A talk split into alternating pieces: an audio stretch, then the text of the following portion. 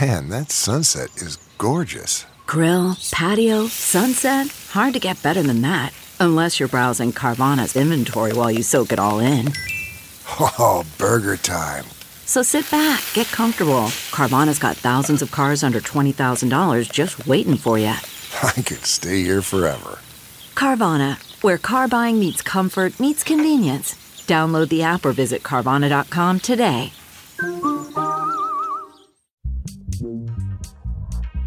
Grumpy Old Geeks, a weekly talk show hosted by Brian Schulmeister and Jason DeFilippo, discussing the finer points of what went wrong on the internet and who's to blame.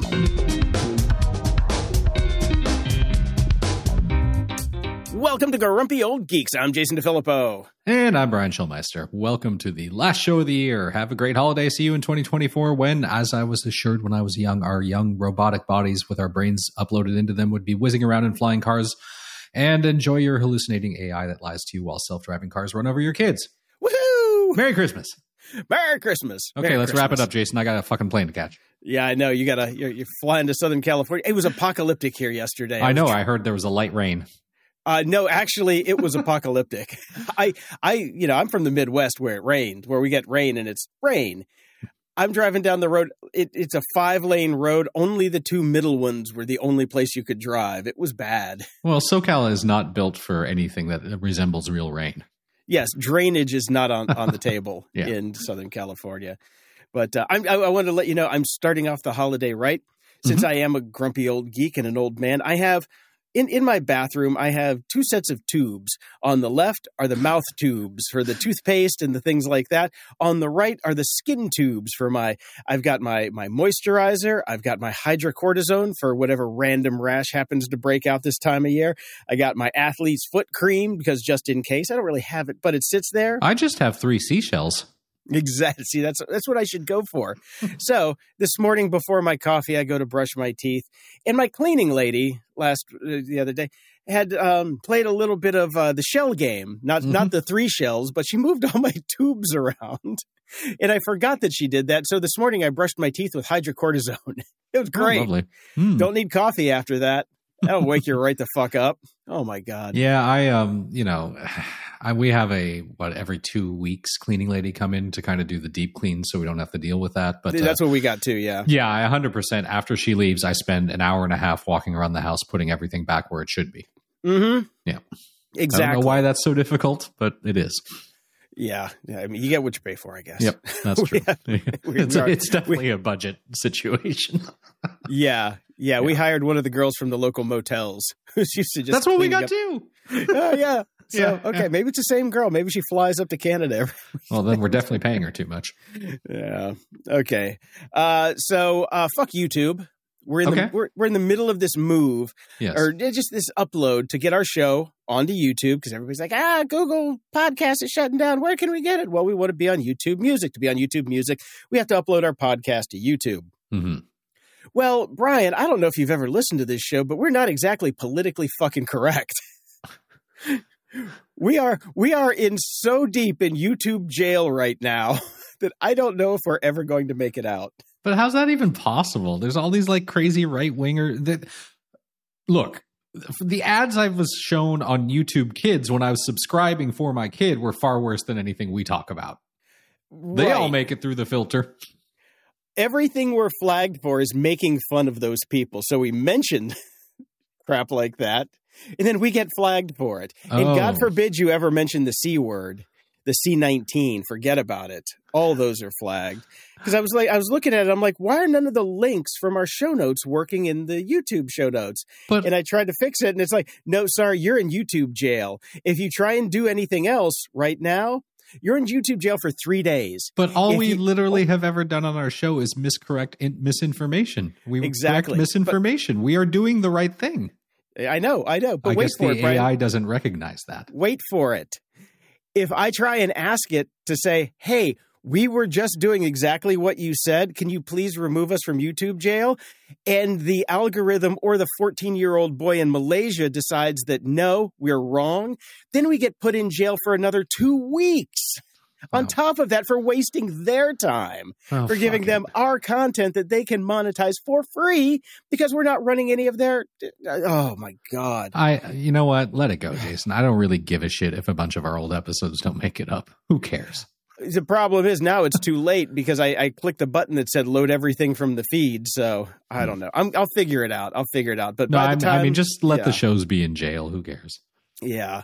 Yeah. So that's the state of YouTube. So this is what we go through for you folks, all six of you that used Google Podcasts, right? Who said, "Hey, can we get your show on YouTube Music?" Oh, but Jason, according to the spam emails that we get every 5 seconds at our Grumpy Old Geeks account, if we're not on YouTube, we're missing out. We are missing out. We should have taken up one of those companies that said, "Me make you big on YouTube sometime." Yeah, we should have paid somebody $5 and still be in jail. Serious. Yeah, still been in jail. But at least I wouldn't be having an aneurysm. Well, this is the holiday season, Jason. Let it go. Listen to Elsa from Frozen. Just let it go. I'm trying to. Okay. Hey, by the way, speaking of aneurysms, it was my 2-year stroke anniversary last week. I saw you posted the picture. I don't know if one says congratulations. I think so. Okay. I think that's how that works. Congratulations, Jason. Thank you. Okay. And so, it's like, oh God. I do remember it was around this time of year. I remember it was like, what a fucked up Christmas. December 19th was when I had my strokes, and then December 20th is when I finally got my ass to the hospital. Yes. So I don't know. I count the 20th because that's the one I have pictures of. There you go. Yeah. Yeah. So take care of yourself, kids. Anyway, let's move on to some more Google news. Mm-hmm. Fuck YouTube. Fuck you. So Google's and Epic's epic battle has finally come to an end with the $700 million settlement. Right. So $630 million of that will go to the consumers who spent money on the in-app buys and shit like that. Yes. They're going to get $2. I want my $2. Too bad we already used that as a show title 10 years ago. The other $70 million will go to states that joined the settlement, which includes all 50 states, the District of Columbia, Puerto Rico, and the Virgin Islands. Each of them will get $2 as well. There you go. Yep. Well, and they say if you did buy more, you'll get more, but good luck. You'll have to prove it. You'll have to upload it to Google's system. You'll get flagged. You'll get put in Google jail. I know. Yeah. Oh, God. We talked last week about how Jeff Bezos' penis rocket was headed back to not quite space because it's a not quite spaceship.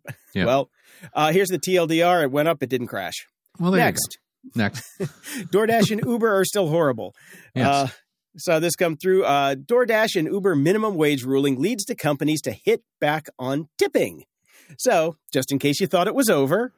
Uber, DoorDash, Grubhub, all of these companies in New York, there was a ruling that said they have to give drivers at least a minimum wage of $17.96 an hour.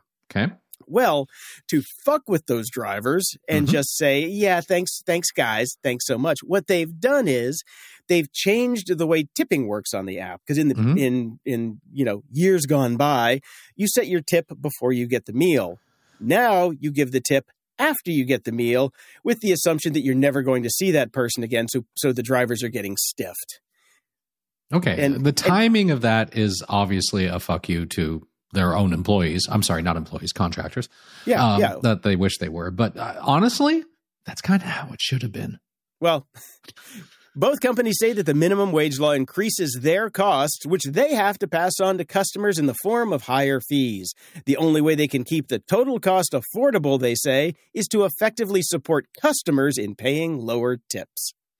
So, well, fuck you to them for the switcheroo, but you are absolutely right. I shouldn't be given a tip up front. Especially because that's how that it started to become gaming the system, in that if you higher you would tip higher because then the driver would be more inclined to get you your food quicker. Exactly. It was gaming the system, and that's totally wrong. And I don't want to tip until I get the food because what if the food is destroyed? And a lot of time it has been for me. Exactly. And I've already tipped you like $20 to get my destroyed food to me faster. Damn, you a big tipper, girl. You know what? Well, here's the thing, though. I've really stopped using these services completely. I just don't. Like, it's not worth it. All of a sudden, a $30 meal becomes $75. Screw that crap. Exactly. I'm like, it's the world's most expensive quesadilla from Paquito Mas. And exactly. I love me some Paquito Mas, but damn, girl. Get your ass in the car and go pick up your damn burrito. Well, that's what I do now. But when I had the COVID a couple of weeks ago, it did come in handy, but Jesus, was it expensive. Yeah, it's crazy. Stuff. Yep. I found this from Corey Doctorow. What kind of bubble is AI? It's a nice thought piece that he wrote and put out last week. Did you get a chance to read it? I did not.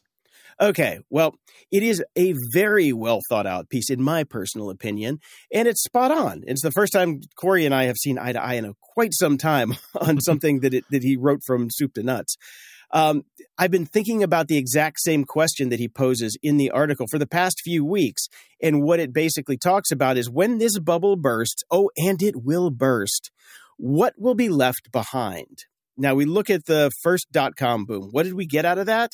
Gazillions of miles of infrastructure. We got fiber everywhere. We got lots of copper everywhere, which now people have dug up and sold to, keep their meth habit going. But the thing is, you look at the different bubbles and what's left behind. You look at the crypto and NFT bubble. Well, nothing was there to begin with, so nothing has been left behind. So it's an interesting piece about what will be left behind from this AI bubble. Will we be left with a bunch of people that know how to write a bunch of code for shit that nobody's ever going to use again and something that benefits the world? Or is it just going to be a bunch of garbage anime manga images that everybody makes ad nauseum and garbaging up the entirety of the web, which is something else we'll talk about in a little bit. So it's a good piece. I highly recommend reading it. All right, cool. And then after our show last week, you and I had a little off-the-air discussion because I made a flippant but true comment about how Elon had taken over our entire podcast. Like we had talked about every single one of his companies. He sucks up all the oxygen in the room. You can't get away from him, especially if it's slow news. It's just all of a sudden everybody defaults to, well, let's write about Elon then. And you had floated the idea of let's have an Elon-less show. Yeah, and now here you are talking. Well, I thought about it, and I thought, obviously we need to stop grabbing the headline crazy stuff that just, it makes everybody laugh, because that's just filler, and it's just, there's no point in it. But I don't think we can stop talking about him because he is everywhere. He's ostensibly sort of kind of running 5 to 6 different companies that are huge and at the forefront for now of their various areas that they're in. So we can't not talk about them. And I was thinking, well, if I want to get, how do I get away from Elon to some degree? And what is actually effective? Us stopping talking about him isn't effective because we should continue to talk about the stupid shit that he does because it's important. But what I can do is dump Elon from my personal life. And that, I can let my money talk. So I'd finally had enough, and I dumped a huge amount of Tesla stock this week. Why not all? I am not an ethical investor. I am a practical investor. Okay. I would like to retire with a large pile of money. So I have kept some Elon stock, but I had tons of Tesla. So I made a tidy sum there, got rid of all that, instantly felt better. So that was fantastic. And then I've also decided... I'm not a huge Twitter power user. He's not going to miss me. Let's put it that way. But I used to always go and, it was a good curated feed that I had that gave me a nice mix of politics and science and all that sort of stuff. But I'm still loading it all the time. And now I'm seeing all his fucking red pill craziness and shitty ads. And I'm like, I don't want to do that anymore. I don't want to support Elon and X anymore either. So I'm going to spend the holiday. Oh, what a wonderful way to spend the holidays! Transitioning from X to Threads. So what I'm doing is I'm loading up my X feed. I'm finding the people that I like, the brands that I like, the different things that I follow that bring me joy. I'm searching for them on Threads, adding them on Threads, removing them on X. So I know I've already done it. And eventually, my hope is by the end of the holiday, won't delete my account, but it'll be pretty threadbare, and I'll. Beyond Threads. No pun intended. No pun intended. And I'll switch over to Threads because almost everybody does seem to be there and they're posting the same content in both places if they haven't left X entirely already. So that's my approach to it is we'll continue to talk about the important Elon stuff that comes in, and I'm making my statement with my money and my time and my attention and trying to remove it from Elon. All right. I have a plea to you and every other tech podcaster out there. Mm-hmm. We can talk about all these companies all we want. He doesn't have to be mentioned in the post. It's Elon's X, Elon's Tesla, Elon's SpaceX. It's just Tesla, X, SpaceX. They all did some stupid shit. Just talk about the company. And let's be honest about it. It's not like he – how are you full-time CEO of 5 to 6 different incredibly involved companies? No, like, nobody can be that. Being the CEO of any one of these companies is a full-time – more than a full-time job. Right. So, like, what does he do? Nothing. Right. Nothing. And you know what he is? He's cover for all the idiots who are running the other company. So let's expose the other idiots and stop talking about him, because you know that there are other people behind the scenes making really stupid decisions. Yep. So I think it's time to, you know, lift the veil on those people and let's see what's going on. So all of my stories, I have stories about some of those companies, and he's mentioned in none of them because it's irrelevant to the story that he exists. So that's where I'm going with it. Fair enough. Unfortunately, I didn't have any Tesla stock to sell because I'm not, you know, Joe Moneybags up there. I'm actually boxing up all the rest of my studio to sell so I can pay my car payment next month. It's all gone. It's all gone. But anyway, I can still do my part to have a day without Elon. So even though you totally ruined my show bit, we'll go with it. I didn't see a show bit in the notes. Sorry. Nope. We talked about it on text. You let off with your bit by saying we talked about it. Well, yeah, okay. But I came to a different conclusion. So that's where we're at. I just it's a 2-person show, Jason. It's not the tee up Jason for his bit show. Yeah, it is. In the news. Continuing on with the holiday of giving the pink slip, Philips Hue has announced job cuts. Signify, the company behind the Philips Hue. Do you still have any of those? I do. I actually really like them.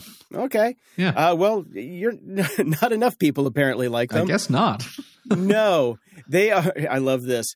They have announced that they plan to restructure its operations amid, quote, ongoing market volatility and uncertainty, end quote. Same bullshit that everybody I think everybody's every going year. To a ChatGPT to write these statements, and he's like, this particular bit's gold. See, the problem is ChatGPT would actually be more creative than that, so I know they're not. Yes, they are going to enact what they call a, quote, new customer-centric structure. Now, Brian... As far as I know, businesses should be customer-centric from the get, right? Well, that's how it used to be, Jason. That's how it used to be. I don't know if you've had any interactions with any businesses recently, but that has certainly not been the case. Mm. Yeah. Seems to be. They say they plan to bring their non-manufacturing costs to within the range of 25 to 29% of sales. So they finally hired an MBA, apparently. Right. Yes, apparently. Somebody looked at the books and went, what are you people doing? Yeah. They got MBAs for dummies for Christmas. Researchers from Western Sydney University are creating Deep South. Should have checked that name first. Yeah, the first first supercomputer designed to simulate brain-like networks at the scale of the human brain. Operating with the efficiency of just 20 watts, our brains can perform a billion operations per second. Not in the Deep South, I'm sorry. Deep South aims to match this by achieving 228 trillion synaptic operations per second, a breakthrough that could revolutionize our understanding of brain function and pave the way for, wait for it, Brian, cyborg brains. This is not the story from last week either. No, nope. The Brain-O-Matic or what the fuck it was. The Brain-O-Matic. Huh? Oh. They say experts believe Deep South will be pivotal in neuroscience research and AI development. This project is part of a broader effort to emulate the human brain's capabilities, including research into biological computers using actual brain cells. No, that was last week's. Yeah. Sort of, yeah. Yes. But I have an idea, Brian. Uh-huh. Give me $15 in the back of a Pinto and I'll give you free brain cells. All day long. I'll make you as many kids as you want. We're done. Yeah, yeah. You don't need to make a computer to do that. And I take all this money and put it into education. Is all. Just do that. I was about to say, like, I looking around at the world these days, the human brain ain't that impressive. What we need to do is start educating those brains. Yeah. Yeah. Jesus, stop making computers to do our work. This is tech 101 these days. It's let's find not a problem and make a new solution. Mm-hmm. Yeah, we don't have a lack of brains. Tons of them around. Nobody's using them though. That's the problem. They're underutilized. Let's use them. Yep. Okay. Moving on. Trevor Milton, founder of Nikola Corporation. Remember them? Mm-hmm. The electric trucking and electric hydrogen powered truck company. He's been sentenced to 4 years in prison for defrauding investors, along with a $1 million fine. Also Tech 101. Yeah, seriously. It's all fraud. Yeah, fraud all the way down. He was convicted of wire and securities fraud back in October of last year. He could have gotten 60 years in prison, but only got 4. He's apparently not very sorry about what he did either, because he's kind of a dick. Nikola's stock value has gone down to under $1. I can't believe there's still actually any Nikola stock left because, they're done. That company is done. So. No, they are totally done. So they're fire sale at Nikola very soon. So enjoy your state-sponsored vacation, asshole. Well, let's talk about another company that's going to be done pretty soon, at least according to many year-end predictions. X is under investigation for spreading illegal content on Israel and Hamas in the EU, because the EU actually has rules about this sort of thing. Yep. So in the US, you can basically lose your advertisers and then claim that's some bullshit free speech right there. But in the EU, there's actual implications for these sorts of things. Mm-hmm. So they have opened up formal proceedings to assess whether X may have breached the Digital Services Act, the DSA, and areas linked to risk management, content moderation, dark patterns, advertising transparency, and data access for researchers, said European regulators on Monday. We know for a fact that all of that has happened. Oh, yes. Many times. Many times. Yeah, so there are harsh penalties for anti-Semitic speech in Europe, unlike the U.S. The German penal code specifically prohibits publicly denying the Holocaust and disseminating Nazi propaganda, according to PBS, which, that's happened plenty of times. Yep. Mm-hmm. And the EU will investigate whether X, designated in, and I had not heard this term before, I do enjoy it, designated as a very large online platform, or a VLOP. Vlop. Vlop it like it's hot, Jason. Vlop it like it's hot. Jesus. Has put forth reasonable mitigating measures against the amplification of illegal content. So, and finally, lastly, regulators will examine whether researchers have been given effective access to X's platform data, because they're trying to figure out if all of X's claims are true, and they can't because X won't let them look. Yeah. Oh, God. So, I wonder if there are any ROUSs on the VLOPs. Look, Jason, I did the whole thing without saying Elon. I know. You know why? I took it out of the title. I wielded my editing scalpel. Tesla's crashed more than any other brand, according to LendingTree. Might have had something to do with why I decided to dump a ton of my Tesla stock. Could be. You did actually say you weren't very ethical when it came to investing. I'm not. I toyed with the idea of being an ethical investor, but then I went, no, I like money. See, when we did our stock year of stock purchases back in 2016, mm-hmm. and I got rid of my Twitter stock immediately after we were done because I felt bad, which was very stupid of me. I kept also, mine. Yeah, I know. Probably did pretty okay. I think it was $13 or $11 a share when I bought it. Yeah, and if I kept it to the end, it would have been $154, I think. Oh Jesus. Well, there you go. Yeah, and the Nvidia stock I got at the same time was when Nvidia was in the tank. Oh, God. Still got that. Oh, shut up. Shut up. I'm going to be living back in my Jeep soon, so fuck off.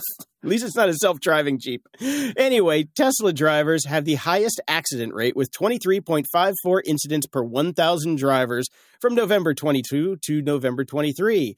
Close behind that are Ram truck drivers. It's right in the name.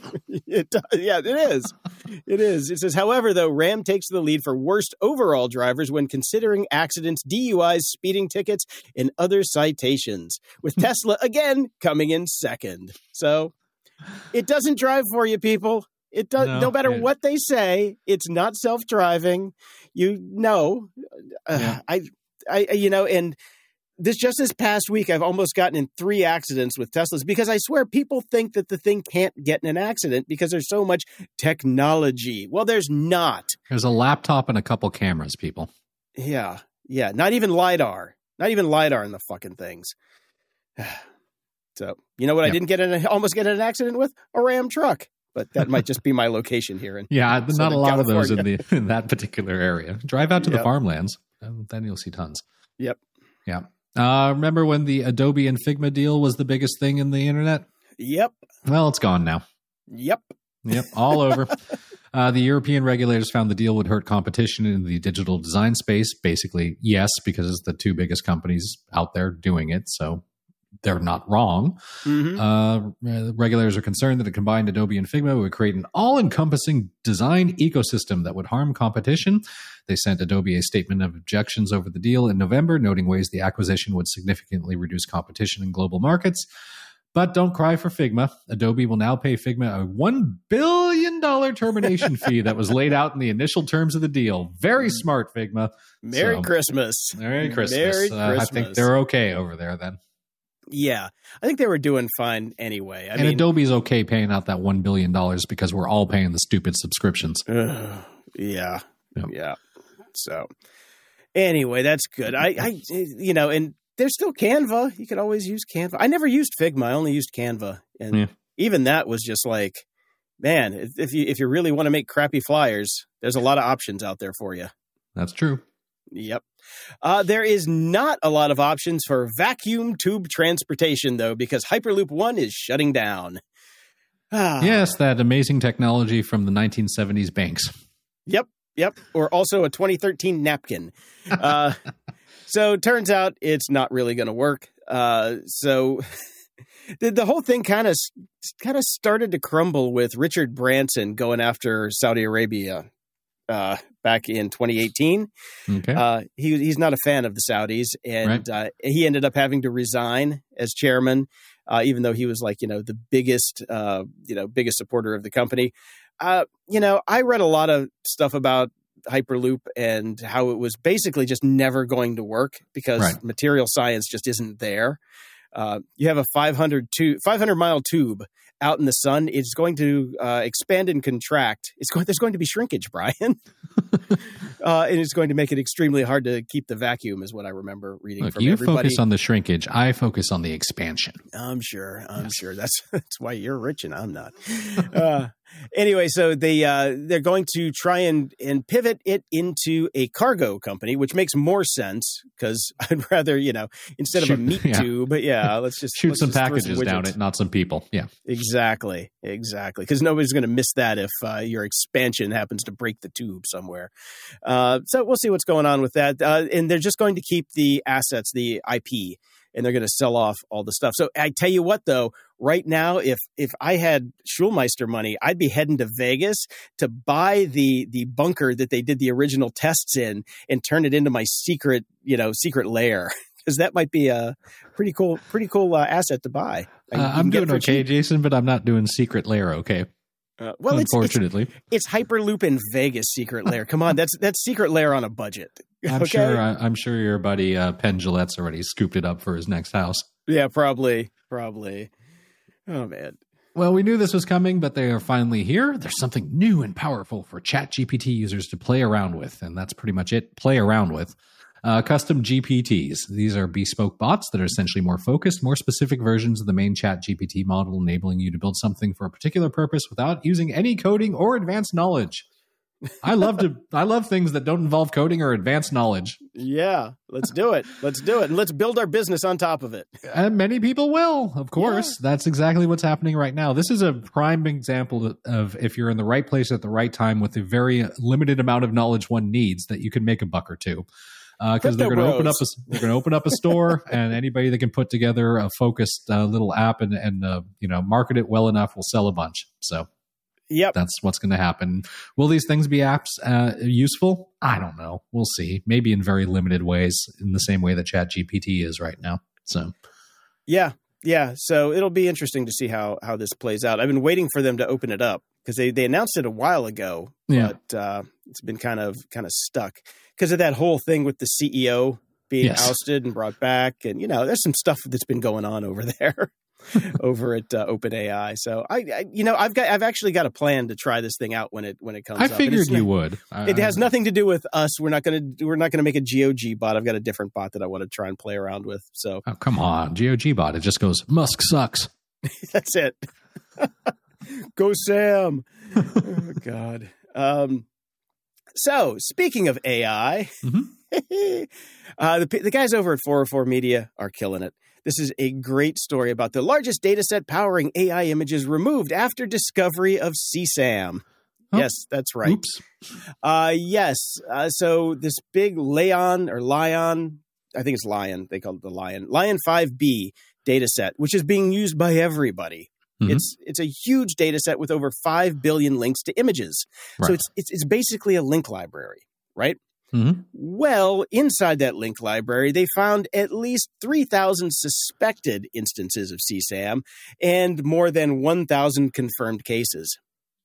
There's also a lot of ISIS training material and things like that in there, too, which you probably don't want. And don't even get me started on the copyrighted images that are in there. But the CSAM is what finally brought it down. So they pulled it for now while they can try and figure it out. What they don't want to do is take that library, mm-hmm. remove the CSAM, and mm-hmm. then put it back up. Because even I know there's a little key command in your terminal app called diff. You run the diff against the first one and the second one, and then voila, thank you so much for pointing out all that CSAM for me. I appreciate that. Appreciate that a lot. Preach. So it started from Stanford researchers and lead author David Thiel, no relation. He emphasized the gravity of the situation, saying that anyone possessing the Lion 5B dataset likely holds thousands of illegal images. All right. Also, if you are running cryptocurrency in the blockchain for Bitcoin, you also have some CSAM on your machine. So I guess there's just CSAM all the way down now. Yeah. All right. That's great. Yeah. Uh-huh. Technology is awesome. It is the best. Mm-hmm. Yep. It is the best. Yep. And since we are all going to die in a festering hellhole because the AI is now taking all the energy, there's billions of funding pouring into facilities that claim that they can suck carbon from the atmosphere. Just take your Hyperloop and point it up at the sky. There you go. Turn it on. There you go. And I love the subtitle of this article is The Huge Question, Can It Actually Work? No. No. Nope. No. And they even point that out in the article, saying that airborne atmospheric carbon capture has only shown to reduce emissions by 10 to 11%. And they were expecting 80 to 90%. So there you go. Nope, doesn't work. Okay. No, so they're spending hundreds and hundreds of millions of dollars trying to get this thing to work. But you know that hundreds and hundreds of millions of dollars might have been better spent on, say, greening up public transportation systems around the world to help remove carbon from the atmosphere by taking drivers off the road. Yeah. Just a thought. I'm thinking maybe let's look at the root causes of the problem. Maybe maybe CEOs instead of the private jets just fly first class. Maybe. Just a thought. Or maybe we revamp the train system here in the United States and like everybody else in the world. No. That's also a thought, but nah. Let's build a bigger... We can't even get one from here to Vegas, for fuck's sake. Let's build a bigger Hummer. That's it. Well, this news did make me smile, although, you know, had it come out a couple of years back, I would have had a party because I hated this company so much, but the slow death of it just kind of ruined all the joy that I could have gotten from it. After laying off nearly a quarter of its staff last year, e-scooter rental company Bird has filed for Chapter 11 bankruptcy, the company announced. Finally. Probably just leaving their scooters all over Venice Beach.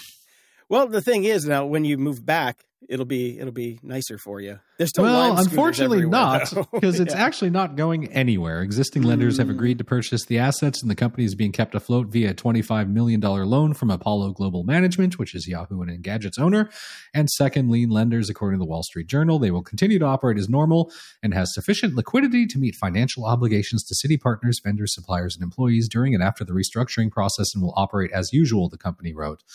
So they'll be able to pay off their debts, but eventually this thing is going to die because nobody cares. No. I mean, when was the last time you saw one?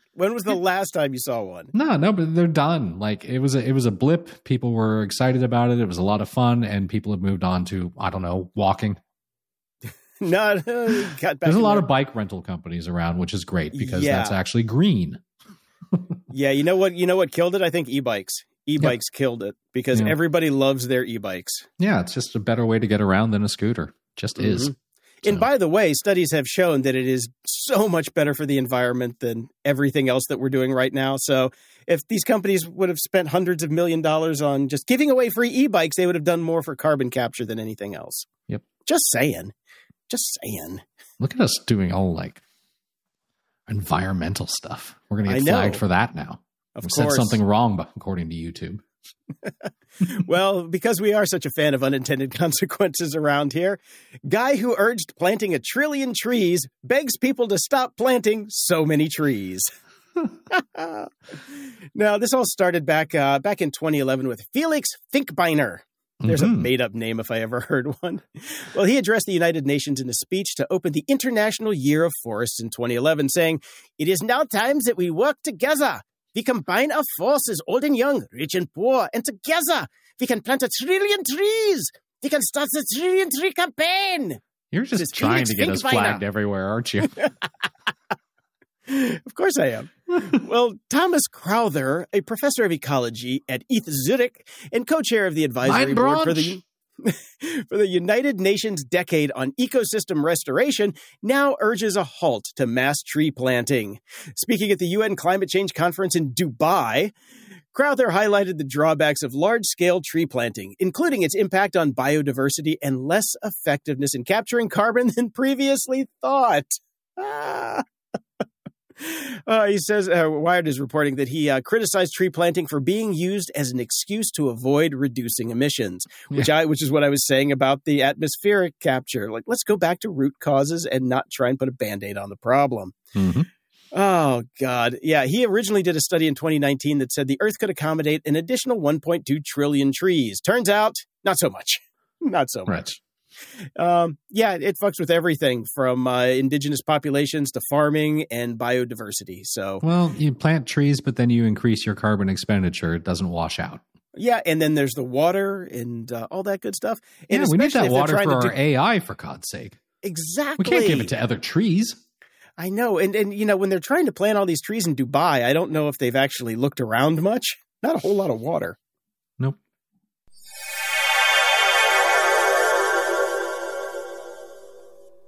Today's episode is sponsored by Private Internet Access, America's #1 virtual private network, also known as a VPN. Even if you use incognito mode, your internet service provider is storing your browsing data and many times even selling it. But Private Internet Access, or PIA, can help. PIA encrypts and reroutes your internet traffic through one of its own servers, hiding your data from your internet service provider or network admin. And with servers in over 75 countries, you can get unrestricted access to geo-block content around the world. PIA comes with an easy-to-use app and browser extensions for all devices, a rock-solid privacy policy, open-source security, advanced customization settings, and it was just ranked the fastest VPN in the world by PCMag. If you sign up with PIA right now, you can take advantage of a special deal only for GOG listeners. By using our link, gog.show/VPN, you can get complete digital privacy for less than $2 a month and 4 extra months for free, which means only $1.98 a month and up to 83% off. That's so much more inexpensive than virtually every other VPN on the market. And if you get it right now, you can take PIA's 30-day risk-free challenge. You can try it out for 30 days and see if you like it. If not, just return it for a full refund. So go to gog.show/VPN and try out the best VPN on the planet completely risk-free. That's gog.show/VPN. Okay, it's time to commit. 2024 is the year for prioritizing yourself. Begin your new smile journey with Byte, and you could start seeing results in just 2 to 3 weeks. Just order your at-home impression kit today for only $14.95 at Byte.com. Byte Clear Aligners are doctor-directed and delivered to your door. Treatment costs thousands less than braces. Plus, they offer financing options, accept eligible insurance, and you can pay with your HSA, FSA.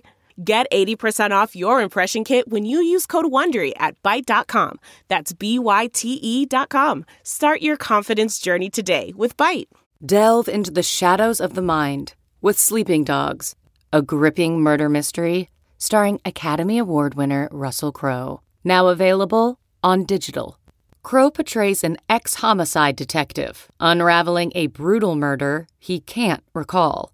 Uncovering secrets from his past, he learns a chilling truth. It's best to let sleeping dogs lie. Visit sleepingdogsmovie.com/Wondery to watch Sleeping Dogs, now on digital. That's sleepingdogsmovie.com/Wondery.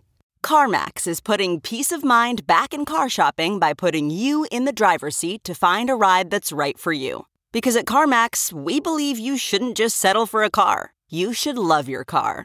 That's why every car we sell is CarMax certified quality, so you can be sure with upfront pricing that's the same for every customer. So don't settle. Find love at first drive and start shopping now at CarMax.com. CarMax, the way car buying should be.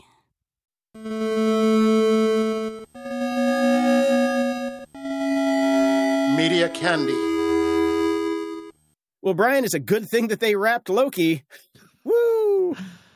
Because he who remains is now he who needs a job. Well, Jonathan Majors, he who might actor, be in jail. Yes. Yeah. Jonathan Majors, the actor behind said character.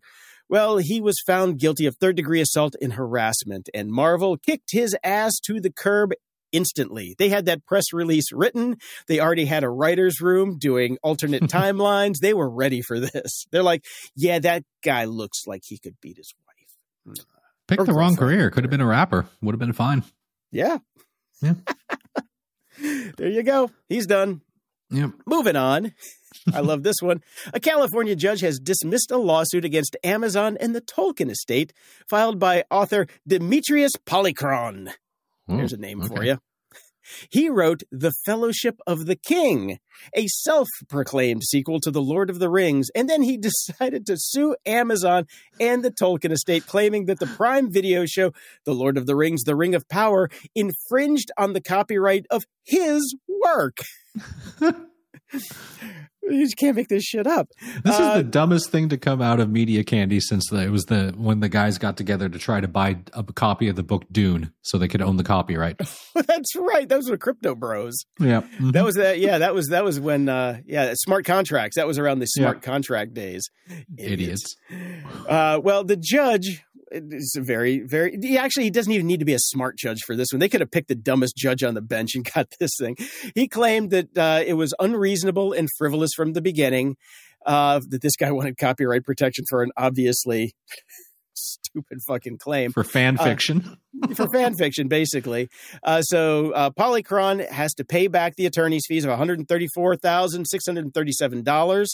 And the Tolkien estate came back with him with a kick in the nuts saying, you must destroy all physical and digital copies, and you have a permanent injunction preventing any of your fan fiction from being further distributed. Dumbass. Idiot. Speaking of dumbasses.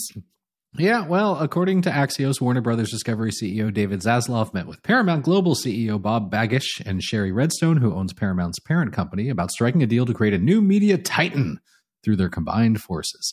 What's interesting is that currently Warner Brother Digital's market value is around $29 billion and Paramount's is about $10 billion, making the merger seem like a competitive move between two legacy studios to compete with Disney. So we're about to get Discovery Paramount Plus. Okay, great. I guess.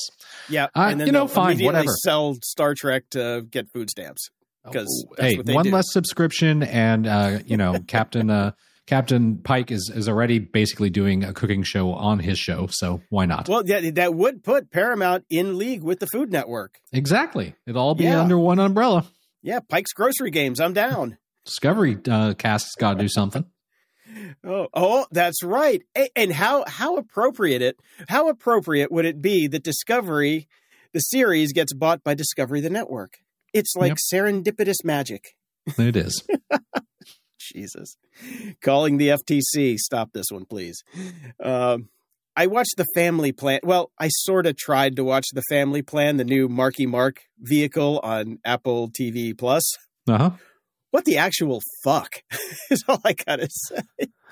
It was so beyond bad that, for me, it felt like it was written for Kevin Hart. Like Kevin Hart could have pulled it off because he's got this streak right now of doing really dumb, fun action movies. So he's playing that character. So I think Marky Mark wanted to cash in on it.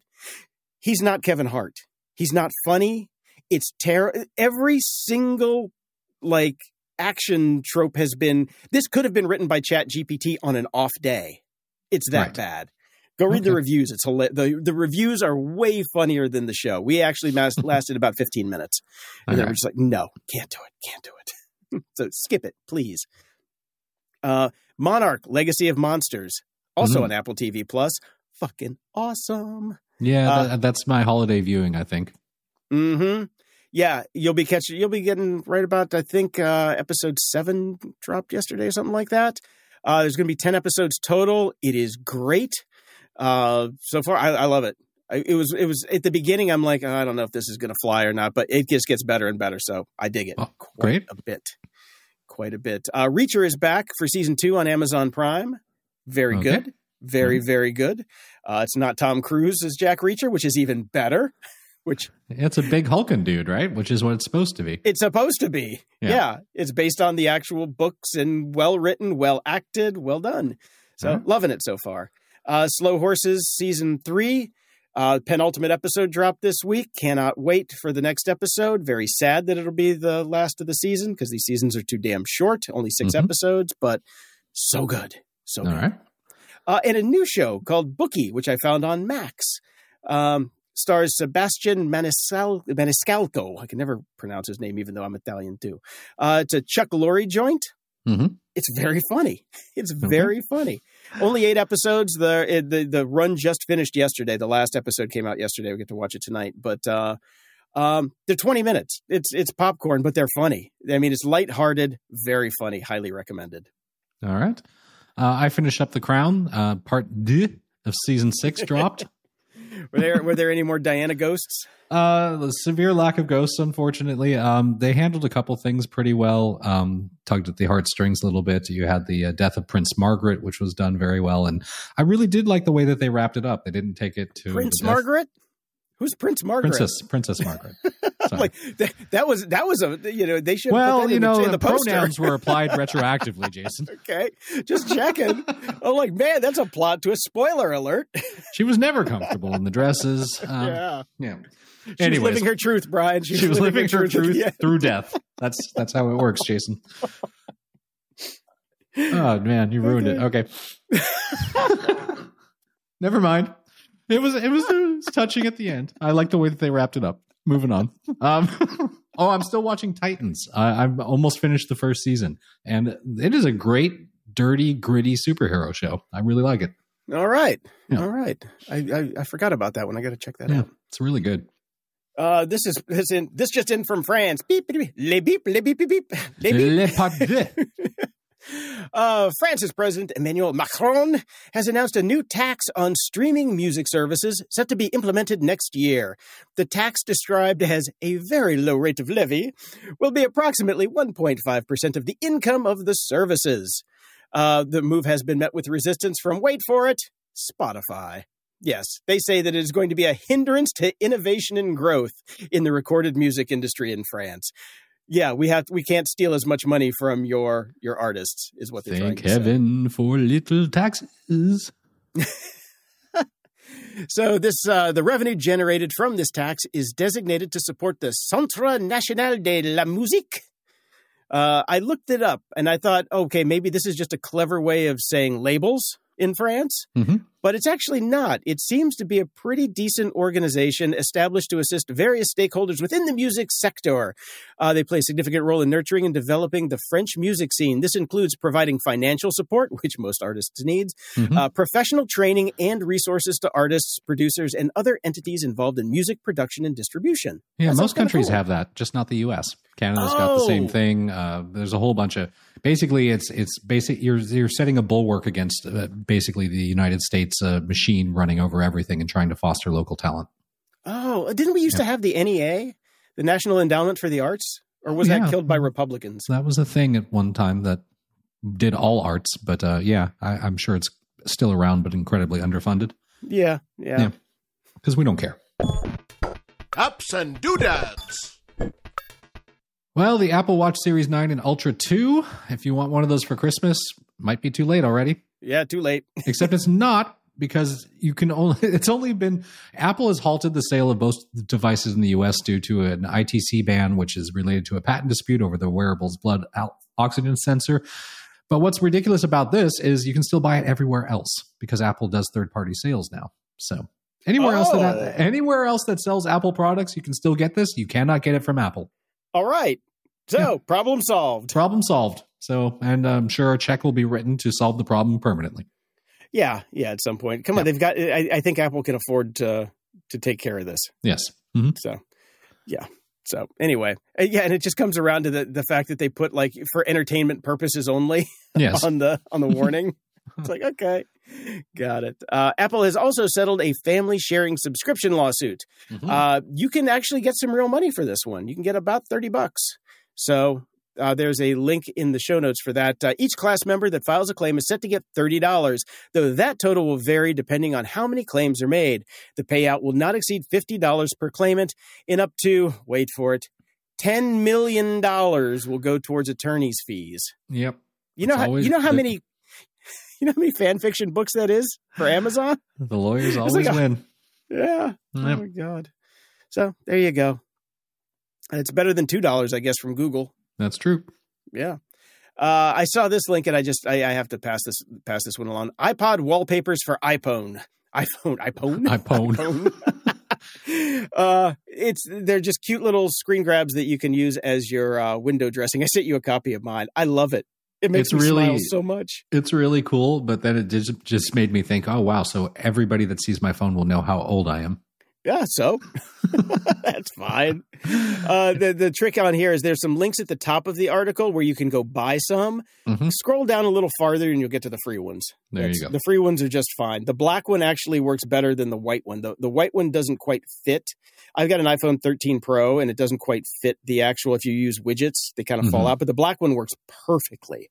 And black is always better anyway. That's what they say. There you go. Mm-hmm. I saw this and I just had to roll my eyes. TikTok rolls out an enhanced app experience for tablets and foldables. I didn't know anybody gave a shit about foldables, but come on, Meta. How long have we had the fucking Instagram app for phone on iPads? Come on, please. And Threads, by the way. And Threads. At this point, I want you to update Threads so it looks decent on my iPad. That's all I want. Please, yeah, I'll use it then. Especially if we're going to make this transition. I would like it to work on my tablet, please. Because that's the only place I use social media. So it's on my iPads. Yeah. So please make it work.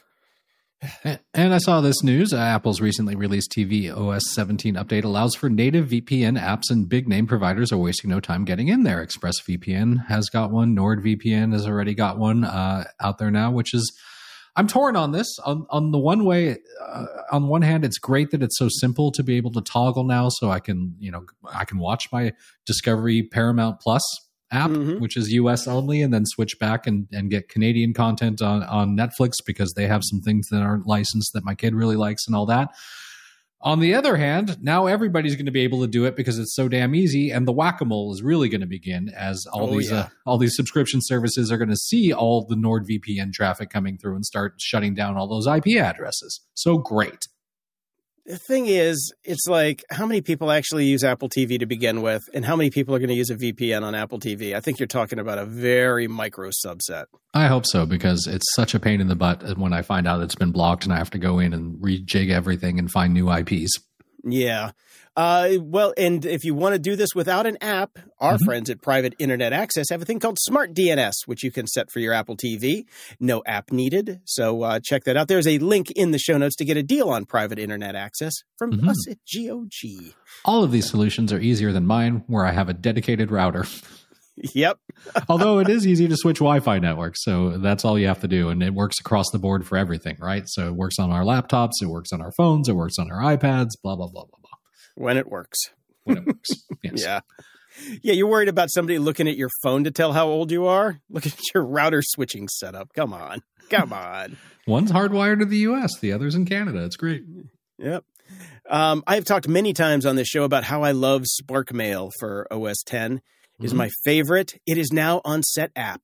So The SetApp is killing it. There is so many things that I use SetApp for now. Clean My Mac X, Bartender 5, I think, Downy, which is great for stealing YouTube videos, Paste, which gives you a paste history of all of your clipboard stuff, Ulysses for writing, TimeMature for tracking client work, Gemini for cleaning up all of those stupid duplicates on your hard drive, and CleanShot X, which is so great for doing awesome screenshots. All of that stuff are on all my Macs that I use with SetApp. But now that they've got Spark, it's so much cheaper just to get a SetApp subscription. There is a link in the show notes to take you to the Spark page on SetApp. Check it out. We do get a few bucks if you sign up for that one. This is not a paid ad from them, but we will get a kickback, just letting you know. But I'm telling you, SetApp has changed the way I use so many apps. I don't have to find subscriptions to all of these things. I think... what's the one with all of the iStat menus? iStat menus is on there too. Another one that I don't have to pay for. You use all that stuff. Yeah. Yep. And it's way cheaper than buying them individually. I mean, like by threefold. So, right. And it updates it all for you in one place. You don't have to go do round robin and update everything. So much nicer. I love SetApp so much. What I don't love though is my Synology is an old Synology, and they're finally sunsetting the operating system on it. So I've been working this week to like get everything off of it because it is old, it is slow, and I'm not going to get a new one. Screw it. There's nothing I really care about keeping anymore. Nothing that needs to be fast, right? Like, who cares? Yeah, I'm not running any kind of video shop or anything like that. I've got a bunch of hard drives. All my photos haven't been updated in years. I'm not even keeping a camera to take pictures anymore. I sold, with the studio, I'm selling all my cameras. Like, I'm keeping a phone. That's it. I was like, I don't care anymore. So I'm going to put it all on a hard drive, stick it in a drawer, and say, fuck it. But even getting everything off of it has taken days. Right. I've got 16 terabytes of data on this thing. Mm-hmm. It is so slow over gigabit Ethernet. It's like, come on. Oh. But if you have an old Synology, just make sure that you're aware that there are going to be no more security updates for it. They're basically just shutting you off. They're saying it's starting October 2024, but I don't think they've updated this thing in quite some time. It is so slow. I mean, it was released in 2016, so... kind of time, but the shitty part is the hardware works fine. So if anybody has an open source OS that we can sideload onto a Synology, drop me an email, jhapd.me. I'd be curious about that. The Dark Side. Ha! With Dave. Welcome to The Dark Side with Dave, with podcast superhost Dave Bittner. Dave is the host of the Cyberwire podcast for all your cybersecurity news, the co-host of Hacking Humans with Joe Kerrigan, discussing how humans are mean, the co-host of Caveat with Ben Yellen, because people are nosy, and the host of Control Loop, because industrial machines are going to come kill us all in our sleep. Hi, Dave. Hello. Happy end of the year. Yes. Thank God. It's cliche to say this, but this year really has flown by, and here we are. So it is getting faster and faster, but it seems like this year in particular, just blink and you miss it. I've been in a 12-step recovery program this year. This feels like it's been 27 years. So is that right? Okay, we all have different experiences. No, that's totally fair. Time is malleable, people. I appreciate that. Yeah. I spent 51 years sober now, or 51 years as a drunk and 1 year sober, and it feels like 10 of those all put together. Wow. So anyway, yes, time does move differently for everyone. Mm-hmm. Oh. Sleep tracking with the new Apple Watch. I want to talk to you guys about this for a second. Mm-hmm. Because we all have Apple Watches, and I don't think either of you guys are doing sleep tracking, are you? Nope. No, because that's when I charge my watch. Same here. So, right. I don't want the watch on me while I'm asleep. I actually don't like having anything on me when I'm sleeping. I find it impedes my sleep. So ironically, sleep tracking would screw up my sleep. So yeah, I let it charge overnight, and I sleep like a baby. So I got this new Ultra 2. And the thing about it is, I mentioned it when I first got it. You don't feel it. I don't even notice it's on. So I'm like, okay, and I'm sleeping terribly.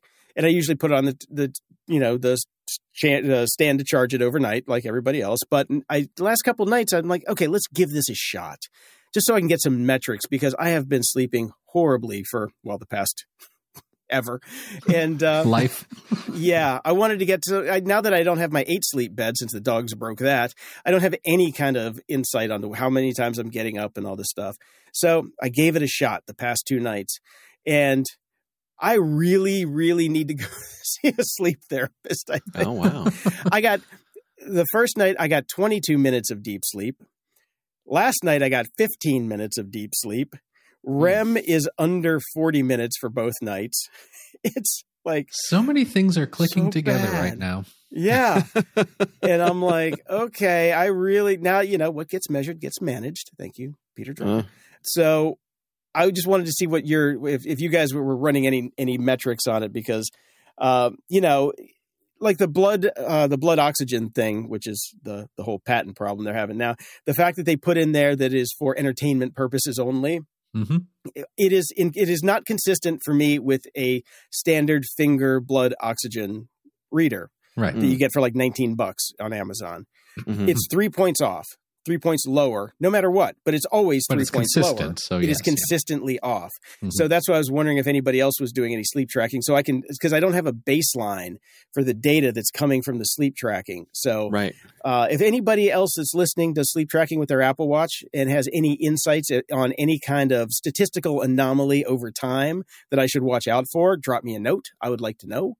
I have to say, I have just, I don't have wood to knock on, but I will knock on it shortly. I've never had issues with sleep. I know that's put me in some rarefied air, because many, many, many people do, but that's just never been a thing for me. And particularly once I dialed in, like, you know, I need a firm mattress, check. I used one of those crazy bean pillows for my bottom pillow layer, and then a nice soft pillow layer on top of that, check. Boom, I'm done. I'm good. So... Yeah, for me, first of all, rumor has it that as we speak, Santa is loading an Apple Watch Ultra 2 on his sleigh for me to unwrap on Christmas Day. Mrs. Claus has let me know that is probably in my future. So I suspect after that, I will experiment with the sleep tracking. And for me, it's just been a matter of the phone, particularly after this last update, not having the battery life to hardly make it through a single day, let alone a day and a night. Yeah. My wife uses it quite regularly to track her sleep, and she has much more difficulty sleeping than I do, and she's been quite pleased with it. Okay. I will say that I, like Brian, was a very, very good sleeper. I could sleep anywhere. And then COVID happened. Right. And I started, like most people, I started doom scrolling, waking up in the middle of the night. And that was that. So I'm much better. I can't say I sleep as well as I did before then, but... it's more spotty. Like, I will sleep through the night sometimes. I will occasionally wake up and go, oh, man, I slept great last night. But that's few and far between. The thing that I'm struggling with I think, sleep is my body being comfortable and relaxed and pain-free when I'm laying in bed at night. Mm-hmm. And I just – I don't know if – and part of it, too, is that – it's not like you can just start sampling different mattresses, you know, because mattresses are expensive. And but there's all these. I think you missed your window to do this, Dave, because all those delivery mattresses where try it for 2 weeks free and then ship it back. 3 months. Most of them have gone out of business now. So I know. Yeah, they were all 3 months for free, and if you don't like it, ship it back on us. But where does one store all the mattresses when you've got 17 of them around? Yeah. If only we hadn't been so. Snobby about not taking ads for those companies talk about yourself. I had 3 8 sleep mattresses for free. That's how Jason I got $15,000 worth of beds. I love those exactly. Saying it over at Cyberwire, you know, we tried we successfully kept all of our advertising industry specific. And I can't sleep at night. So yeah. We're swimming in edibles and mattresses and shaving cream over here, Dave. I'm still wearing an outfit that I got when I was on the Jordan Harbinger show. I got my MeUndies, I got my socks, I got my pants. I mean, I'm wearing my Tommy John underwear right now that we got for free. Go. Seriously, dude, I was shaving with my Henrys. Come on, you guys. Well, lifestyle ads, Dave. Seriously. Wonderful. Well, listen, that's half the reason you podcast. It may come to that, right? The way podcast advertising has gone in the last year, it may come to that. So yes. I got 3 e-bikes. Yeah. Mm. Well, but I did recently start. I tried sleeping with a weighted blanket again, and I do actually like that quite a bit. I don't think that's going to work out for me in the summertime because it's so hot. Unless someone comes up with a weighted net cooling blanket. Yeah, right, I was just thinking of that. I'm like, how would that work? No, it's great in the wintertime, and the weight I think does help me because what I find is that I'm carrying a lot of tension in my legs and my hips, and I have to be very mindful of just letting that go, and it just keeps me from sleeping. And then I wake up in the morning kind of sore and achy, and, you know, you hear that this is a pretty regular stage of life sort of thing that happens, but I'm not happy about it. So if any of our listeners have any tips or suggestions for an evidence-based approach to finding a better night's sleep, given what I've described here, I'd love to hear it. Now that we've done sleeping and shaving, I would like our listeners to be prepared for 2024, our special deep dives into showering and shitting. Yes, that's right. We'll start comparing our prostate tips on exams. Toilet paper. Yeah. This episode's sponsored by Dude Wipes. That's right. Mm-hmm. Dave, just to get back to your pain at night, I already suffer from that. 2 Advil before you go to bed. Do you right? Yeah. No, you're right. Be careful with that, though. Got to be careful with that, especially you got liver issues. Mm-hmm. Well, since I haven't been drinking all year, I've got liver to spare now. Okay. I'll take a bit of that. Yeah. Yeah. Oh, man. Quick update on the 404 Media podcast that I trashed a while back. Mm-hmm. Their podcasting technique aside, this week I finally figured out why it actually is a good podcast. They talked about the stories that they did about the microphone tracking. They talked about the story about the CSAM in the large image models, the Lion 5. Yep. And also how Facebook is getting junked up with all of these AI meme replacements and all this stuff. Yep. What was really cool about all 3 of these stories is they talked about the behind the scenes on how they did the reporting. That was cool. Like how they got the story and what and stuff that didn't make it into the actual story.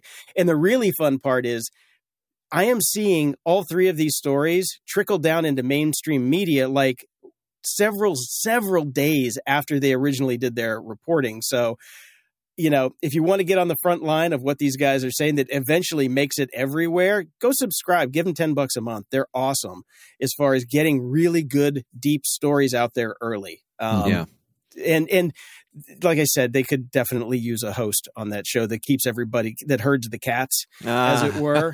Right. But the actual stories and how they're doing the reporting is fascinating. So I'm still listening to the show, and I actually thoroughly enjoyed it now. I'll take a fresh look at it. Mm-hmm. I'll take a fresh look at it. Like you, I've been very impressed with their reporting, and certainly it's an impressive group they've assembled there. So I hope they make it. I have not subscribed yet, but I think I will do that before the end of the year here. I will sign up and give them my $10 a month because – yeah, we should support independent media. Definitely. Yeah. Yeah, I shifted my money from Casey Newton, who's doing A-OK. So there you go. Yeah, he's doing just fine now. So I just kind of shifted around to the new upstarts, and these guys need to stick around. They're doing great work. Mm. So I want to tell a little bit of a story here. Do we have a minute for a story?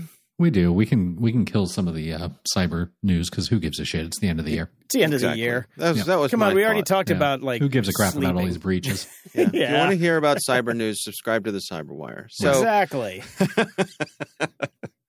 We'll leave the links in the show notes. You can go read on your own time. There you go. So as our listeners know, it's been about a year and a half, maybe a little more than that, since my mother passed away. Mm-hmm. And I think I also described how my mother was very much someone who used food and cooking as a way of expressing her love for her family. Right. She was every bit a 1950s housewife. She was June Cleaver was my mom. And she took great pride in her ability to do those things. She could orchestrate a meal like no one else. And but it was the classic thing where the whole family would sit down, all the food would come out, it was perfectly timed, it was hot, it was delicious, it was everything you could want it to be. My mother didn't eat because she was busy orchestrating. But that was what that was how she wanted it. You know, just come on, sit down, eat, mom, come on. She, no, I'm good. You know, she's that kind of an old-fashioned mom. Mm-hmm. So my mom passed away, and so in the time since then, we've been adjusting to that, and one of those things is figuring out how we handle holiday meals. Our tradition in our family was that everyone would gather at our house for Christmas morning. My wife and I bought my parents' house, so it's home to everyone. I have a brother and a sister who live nearby. My father lives nearby. So everybody's close. We don't really have many people who are far away. So they all come to our house Christmas morning, and we would have brunch, breakfasty kind of foods. People would open gifts, sit around a fire, watch football, all those kinds of things, take a nap. But then we would go our separate ways, and then we would meet at my parents' house for Christmas dinner. And my parents live nearby, a few miles away from where I live. And my mother, of course, would make a traditional holiday meal, and that usually centered around a ham as the centerpiece. So since my mother passed and my wife has taken over this particular holiday for cooking, or decided that this year she was going to take over cooking for this year and hosting, she was a little iffy about cooking a ham. My wife is Jewish. So she does not have a whole lot of ham experience. She does not have a whole lot of ham experience. And she has kind of a cultural, I don't know, if it's, saying it's a yuck factor is probably too strong, but it just doesn't, she doesn't feel right. It's not a warm, fuzzy meal. Exactly. Not she certainly does not have the association with that the rest of us do as being a meal of comfort and love and all that sort of thing. So she said, what do you suppose we could do that is not a ham? She said, I could cook a turkey. I could we could do some chickens. I said, well, why don't you do a roast? Mm-hmm. She said, I've never done a roast before. I said, well, that's fine. You know, do a roast. She says, well, I'm afraid of doing a roast, you know, doing my first roast be the roast for Christmas dinner. Practice roast. Exactly. That's what I said. I said, well, do a test roast, do a practice run roast. She said, but it's only a few days. I said, believe me, it'll get eaten. Hook the roast. Yes. So she goes online and she reaches out to friends and says, I'm doing a roast. What do I need to know? And she gets some recipes and some advice. Start with a strong joke and save the iffy humor for later. There you go. Right. Yeah. A real zinger to win the audience over. Mm-hmm. So she goes to the grocery store, to our local Wegmans, to buy a roast. Side note, I completely unaware what meat costs. You can spend $200 on a roast. Did you know this? No. Yeah. Yes. Where the hell are you shopping? Yes. A very nice high. Like obviously, you're not going to skimp out on a holiday roast. You know, the nice meats get quite pricey. Yeah. Yeah. A Wegmans high end premium roast is $200 for something that would serve 10, 12 people. It's a big hunk of meat, yeah. Yeah. So obviously that's not what we got for the test roast, and it's probably not what we're going to get for the main roast. But I mean, with all these roasts, you should have bought a cow. Seriously. It would have been cheaper, yeah. Yeah. So she buys the roast, brings it home, prepares it. It's lovely. She actually gets some rosemary out of our garden, chops it up, puts it on, you know, just all the things, the vegetables in the bottom of the pan, cooks the roast, has her temperature thing testing to see. We wanted to get to a perfect medium rare. So that's 130 degrees in a roast. Cooks the roast. Roast comes out. We let it rest for 20 minutes, cooking the other things. We have some potatoes. We have some greens. So it's my wife, my son Jack, and me. And I slice open the roast, and it is perfect. It is absolutely phenomenal. So I'm cutting up the roast, serving my son, serving myself, my wife, and I'm try the roast, and it is delicious. It is absolutely just perfection. Now, what this made me realize is that my mother's roasts were terrible. They were way overcooked. I think I often wondered if that's a generational thing, because I hear that across the board. Is that right? My mother did the same thing. I love my mom's cooking. My mom cooks many things really well. But like these long meats, they always tend to get overcooked, way overcooked. Yep. Yeah. Yeah. Like I could not imagine eating my mom's roast without gravy. Oh, yeah. Because gravy required. Yes. Yeah, yeah. It needs it. And just the texture. But I had no idea that you could have roast, it without gravy? Yeah.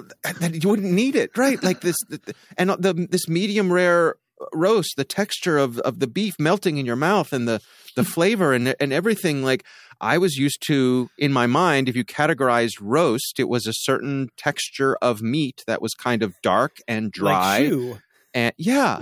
And that's what I thought it was. Gravy on top of it and kind of mash the mashed potato in there a little bit too to make it. You got to rehydrate that thing. Exactly. Mm-hmm. But I loved it because it was my mom's, and I associated it with all of these special family events and holidays. Mm-hmm. Little did I know how awful my dear mother's roast really was. And now I know. And I'm not sure how I feel about that. Oh, God. Might I recommend with the new roast that you have discovered a little whipped horseradish? Oh, yes. Well. Mm-hmm. Whipped. Mm-hmm. Let me write that down. You don't need the gravy, but a touch of horseradish. A touch of horseradish is going to elevate the meal. You might want to put a little extra napkin on the nap or napkin on the lap, if you know what I'm saying. In related news, we have also been acquired along with Paramount Plus in the Discovery acquisition, and we're now part of the new Food Network. Yes. Exactly. Three old guys at our new cooking show. Now, when you say whipped horseradish, what does that mean? What does the whipping part entail? Well, just take a normal horseradish sauce and then whip it, aerate it a bit, so it's kind of like frothy. You can actually lighten it up. Not to step on the way Jason does it, you can also add a dash of heavy cream. Yes, yeah. To your horseradish, mm-hmm. and then whip it that way. Yeah, yeah. Oh, this is so good, so good. Yeah, you don't want to do too. You don't want to be too heavy on the horseradish because you'll lose the taste of the meat. But you want to have that essence of horseradish in there. Speak for yourself. I'm known in my family as metal mouth. I like heat. Okay. You want to have that rushing feeling through your sinuses. I like a 1-to-1 ratio of meat to horseradish. Wow. No, I'm not saying that's wrong in any way, shape, or form, but I was just trying to be a little more discerning for Dave since he is just discovering that the actual meat tastes good. So. Seasoned to taste. Right. Yes. Well, and this was the other thing, too, is that the way that my wife prepared this, she put olive oil on the outside and the rosemary and some other spices. And so there was this kind of crispy crust on the edge of the meat that was kind of like a flavor bomb, you know, and so you would hit that and you'd get this rush of flavor, but then that would fade away. And then behind that would be the actual flavor and texture of the meat itself, which is just wonderful. No, my mother and my grandmother, the roasts literally were cooked floating in gravy So that, right. Like that's the way it was done. They were cooked within an inch of anyone's life, but they were floated in gravy, so you didn't care. And yes, I loved it, but I've also now had real roast. And boy, yeah. What a difference. I wonder what the history is behind that. Do you think that maybe over the generations there wasn't consistency in the quality of meat, and so it was just safer to cook the hell out of it? I would potentially agree with that, except for the fact that literally my grandfather and grandmother were butchers. Okay. Well, although I mean, perhaps maybe because, you know, austerity, first-generation immigrants, maybe they brought home the worst cuts of meat for themselves, perhaps. I mean, maybe that would explain it, but in theory, they should have been able to bring home anything they wanted to. I wonder if a meat cooked like that keeps longer in the icebox. Perhaps, yeah. When you don't really have, you know, freezing the way we have freezing. Yeah. Maybe that was a component as well. Well, as you can probably hear, I'm digging this meat, and I'm looking forward to having some more. And it's just been delightful that, you know, my wife had this hit it out of the ballpark success with her first try with a roast. Both me and my son are just raving about this. So we're looking forward to our Christmas dinner, and you know, adding taking an old tradition, bringing it up to date, and the fact that my wife is able to make it her own. Mm-hmm. For the next generation and beyond, I think makes it extra special. So I was really bummed because when I saw you put this in the show notes, I really thought you were roasting your mother and we were going to get a comedy special here. Right, right, exactly. Yeah. How fat was my mother? Let me tell you. How thin was my mother? Very, because her roast was fucking terrible. That's right. Yeah. Yeah. Yeah. Oh, man. Yeah. That's a great story, Dave. Thanks for sharing. Thank you. I can think of no better way to end the year. Yeah. Well, shall we wrap up there? We shall. Let's do it. All right. Well, have a great holiday, gentlemen, and I look forward to catching up with you in the new year. Thank you for including me in everything this year. I was thinking back, I can't believe how many years we've been at this together. It's quite a long time. Been a while, yes. And it's still a pleasure every week. So thank you for having me be a part of it. Happy to have you, Dave. Thank you. Very happy to have you. Closing shout-outs! Over at Patreon, we've got Josh, Dave, and Danielle. Welcome to the family. Thank you so much. Over at PayPal, we've got Dag, Brian, Blake Bowling, Nathaniel, Tom, Andrew, Joseph, Mark, and Ramsey. Preach. Over at the Tip Jar, we've got Sean, Karen, Eric, Ross, and Kevin. Woohoo! Thank you. And we've got a final review for the year. Tech news with a splash of Night Industries. From Boba Fett's Maid. That's a good name. That's good. 5 stars. Always great. Like listening to 3 friends in a bar who actually like and have things in common with without the hassle of actually having to leave the house or socialize. Don't feed after midnight or cross the beams. I think it was cross the streams in Ghostbusters, wasn't it? He's from Great Britain. Oh, okay. Yeah. There are beams over there. Yeah. Yes. Okay. Indeed. It's a cultural thing. Thanks to everyone who has sent us donations or subscribed this year. You're what's keeping the show alive. And for the holidays, try and tell a friend. You'll feel better. I promise. Yes, you will. And just a show note here, we're off for 2 weeks. We're taking a real holiday, so everybody enjoy yours. Yes, please do. Yes, until next time, I'm Brian Schulmeister. And I'm Jason DeFilippo. Thanks for listening to Grumpy Old Geeks. Show notes and links to everything we talked about on today's episode are at GOG.show/630. 630 of these things. GOG.show/donate is the place to drop us a few bills so we can keep bringing you this top-notch entertainment. Sharing the show with your friends and enemies or anyone in between is free and easy. At GOG.show, you can find a link to our Discord channel if you want to chat with us and other show fans. Head over to GOG.show/contact to send us your feedback, comments, or links to cool shit you think we should talk about. GOG.show/review is where you can toss us a review and preferably 5 stars that we can read on the air. Stay grumpy and Happy New Year! Why? Why? If you have T-Mobile 5G home internet, you might be hearing this a lot. Why? Every time your internet slows down during the busiest hours. Why? Why? Because your network gives priority to cell phone users. Why? Good question. Why not switch to Cox Internet with 2 times faster download speeds than T-Mobile 5G home internet during peak hours? Okay. Stop the whys and visit cox.com/5G home for details. T-Mobile prioritizes certain T-Mobile phone users over home internet users during times of congestion.